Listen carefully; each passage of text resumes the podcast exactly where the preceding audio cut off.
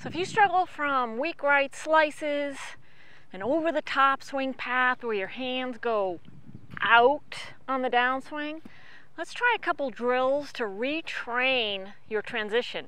Because what happens with over the top swings is we jump on it, right? We're trying to look for that power and speed. We're trying to hit it hard. So let's replace it with something so we can get you moving on the inside. So the first thing we're going to try is we're going to get your back facing the target. Right, so pretend you're on the target. I'm literally going to swing with my back moving towards the target, which is towards the camera. And then as I get to the ball, I'm just going to turn through all the way. All right, so you're going to basically lead the swing with your back. All right? Get to the top of your backswing. Pause for a second. Even if you do a little pump drill, drop your hands down. This is how it works. The hands drop down, down. They don't go out. So drop them down. From here, you swing. It's a really great way to change your transition. Back still facing the target, dropping the club down two or three times.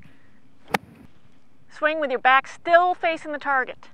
Trust me, you will move forward, but in the proper sequence. This is a fantastic drill. So you're gonna get this lead shoulder over your back foot. Okay, sometimes people that swing over the top, the reason they do is because their lead shoulder is over their front foot. Right, we need this over here. So you see that, what it does to my spine versus this? My spine's pointing back to the target. Now I'm fully coiled and my spine angle is safe. This is dangerous, it compresses your back on the downswing. This is safe and it's easy to drop the club. It's not easy to drop the club this way, see that? I have to throw it. So from this position, the only thing I can do is throw it. From this position, I can drop. That's the deal, okay?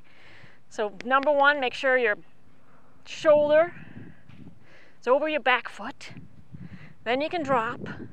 And then from here, I want you to swing with your back still facing the target. So this club's gonna flip on by. All right, and this is what it's gonna feel like in your real swing. We're getting rid of this move. We're getting rid of that. Your back's just staying there as you're swinging your whole arm through the ball. And that's how you're gonna finish right here. Trust me, the momentum of everything is gonna get you through without you doing anything.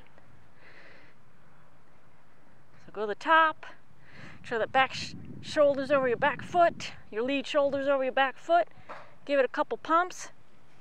Swing from back there, bang, over the top, out of the bag.